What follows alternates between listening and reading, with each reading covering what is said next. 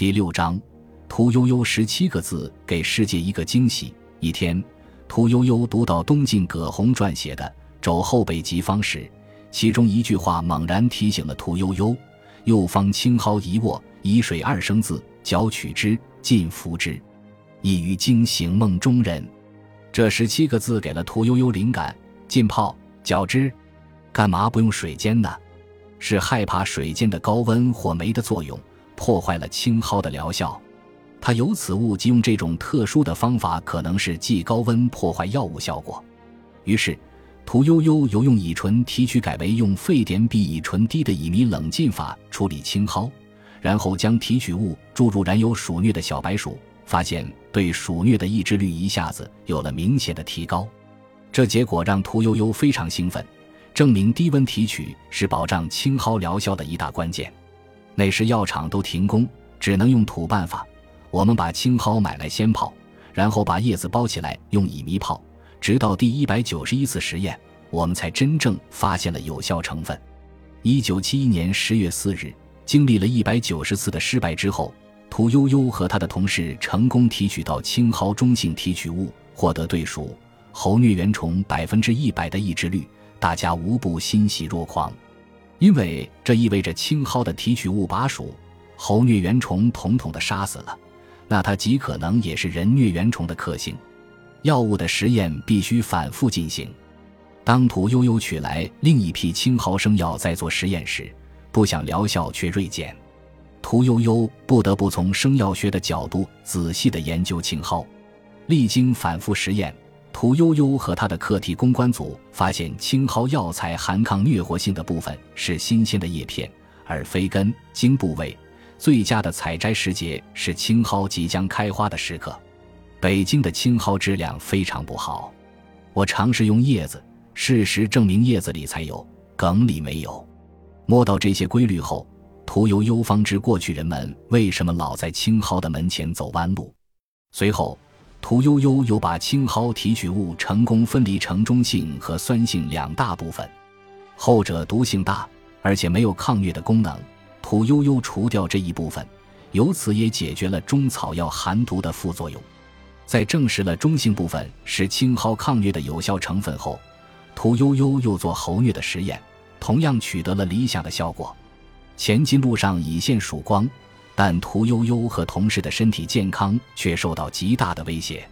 由于相关部门的指挥有误，实践工作得不到药厂的配合，屠呦呦只好自己动手，从市场上买来七口大缸，在缺乏通风设备的陋室里，用挥发性很强、具有一定毒性的药剂浸泡提取青蒿的精华。屠呦呦常年工作在那里，污染严重，加之劳累和缺乏营养，不幸得了中毒性肝炎。肝功能曾经坏到蛋白倒置，满口牙痛，甚至松动脱落。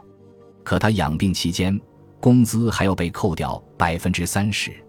提起艰苦岁月和付出的牺牲，屠呦呦没有抱怨，反倒是充满怀念。屠呦呦的老伴李廷钊说：“那时候他脑子里只有青蒿素，整天不着家，没白天没黑夜的在实验室泡着，回家满身都是酒精味。”还得了中毒性肝炎，团队成员钟玉荣肺部发现肿块，切除了部分气管和肺叶。另一位科学家崔淑莲甚至因此患病，很早就去世了。但这些没有动摇屠呦呦的决心，他只是回家稍作休息，病情一好转就急忙跑回实验室。在那个特殊的年代，不要说知识产权了，即使以个人的名义发表研究结果，也要冒很大的政治风险。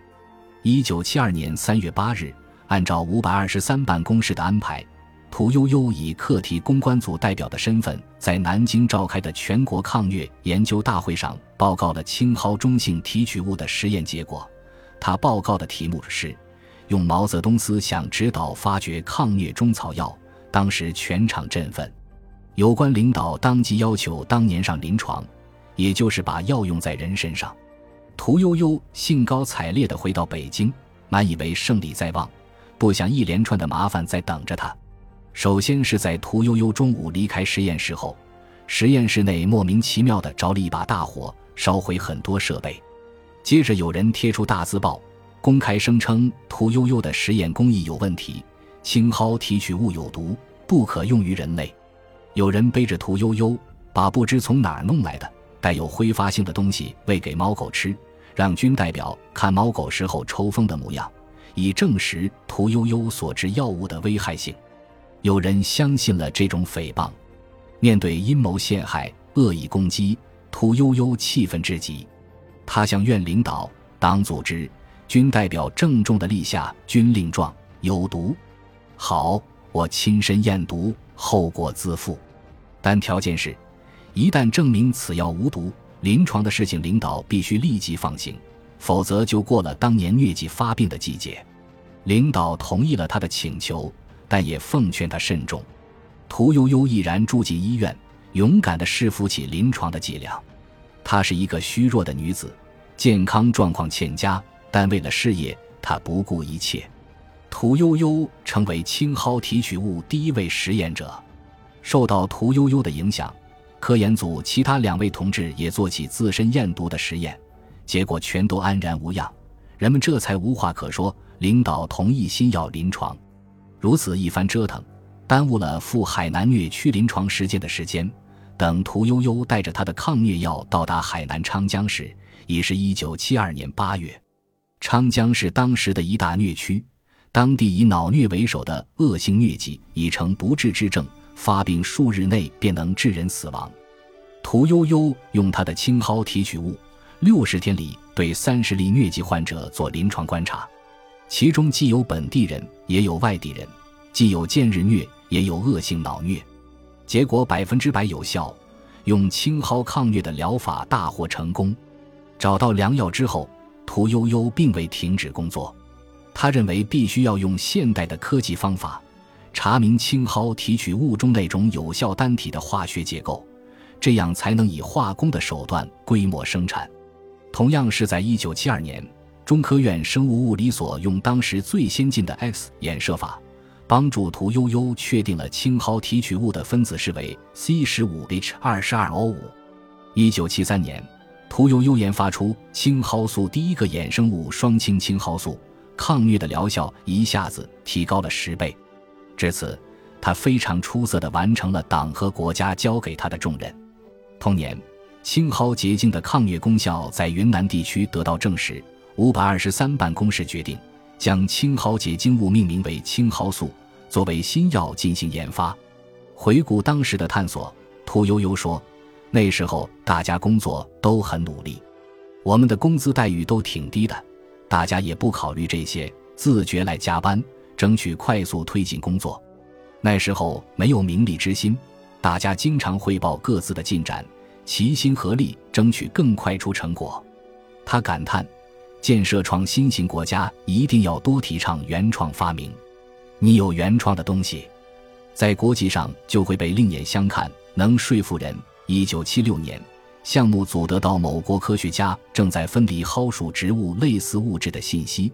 以为与我国研究的青蒿素相同，在我国当年没有专利及知识产权保护法规的情况下，为了表明青蒿素是中国人的发明，一九七七年由屠呦呦所在的中国中医研究院以青蒿素结构研究协作组的名义，在《科学通报》第二十二卷第三期首次发表了有关青蒿素化学结构及相对构型的论文，一种新型的倍半萜内酯青蒿素。引起世界各国的密切关注。一九七八年，五百二十三项目的科研成果鉴定会最终认定青蒿素的研制成功是我国科技工作者集体的荣誉。六家发明单位各有各的发明创造，在这个长达数页的结论中，只字未提发现者的名字。当年大协作的五百二十三项目以胜利完成而告终。一九八四年。科学家们终于实现了青蒿素的人工合成。此后，中国科学家如接力赛一样，取得一批围绕青蒿素的重大科研成果。那时候没有考虑到什么奖，国家需要做什么就努力去做好。屠呦呦坦陈：“我是搞研究的，只想老老实实做学问，把自己的事情做好，把课题做好，没有心思也没有时间想别的。”一九八一年十月。青蒿素及其衍生物学术讨论会在北京召开，这次会议是世界卫生组织疟疾化疗科学工作组第一次在日内瓦总部以外召开的会议，是专为我国发明的抗疟药青蒿素及其衍生物进行全面评价和制定发展规划的一次重要的国际会议。学术会议报告了七篇论文，均由我方代表宣读。其中，屠呦呦代表中国研究人员做了题为“青蒿素的化学研究”的报告。从实验室到临床，一九八六年，青蒿素获得了我国颁发的一类新药证书，一项特殊历史时期的任务，最终转化成全人类对抗疾病的武器，拯救了数不清的生命。二零零九年，屠呦呦编写的《青蒿及青蒿素类药物》由化学工业出版社出版。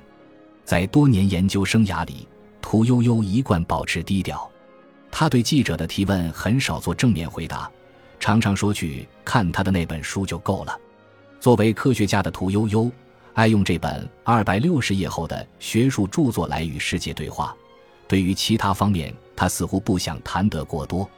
在屠呦呦家里，可以看到厚厚的卷册已被翻得起了毛边，其中有一页印制粗糙的新药证书复印件，那是中国新药审批办法实施以来的第一个新药证书。八十六胃药证字 X 零幺号，这份由中国中医研究院申报获批的证书上，并没有屠呦呦的名字。一九九六年，该研究小组又荣获杰出科技成就集体奖，屠呦呦在得奖人名排序中位居第七位。作为中国神药，青蒿素在世界各地抗击疟疾中显示了奇效。二零零四年五月。世卫组织正式将青蒿素复方药物列为治疗疟疾的首选药物。英国权威医学刊物《柳叶刀》的统计显示，青蒿素复方药物对恶性疟疾的治愈率达到百分之九十七。据此，世卫组织当年就要求在疟疾高发的非洲地区采购和分发一百万剂青蒿素复方药物，同时不再采购无效药。世界卫生组织说，坦桑尼亚。赞比亚等非洲国家近年来疟疾死亡率显著下降，一个重要原因就是广泛分发青蒿素复方药物。中国援助多哥医疗队队长王维忠介绍说，青蒿素药品治疗疟疾见效快，副作用小，用药后百分之九十五以上的病人都能治愈。王维忠还说，青蒿素不仅价格较奎宁低，而且使用方便。多个当地人非常肯定青蒿素的疗效，尤其是口服药。据多哥洛美地区中心医院一位主管副院长介绍，青蒿素药物是该院治疗疟疾的首选。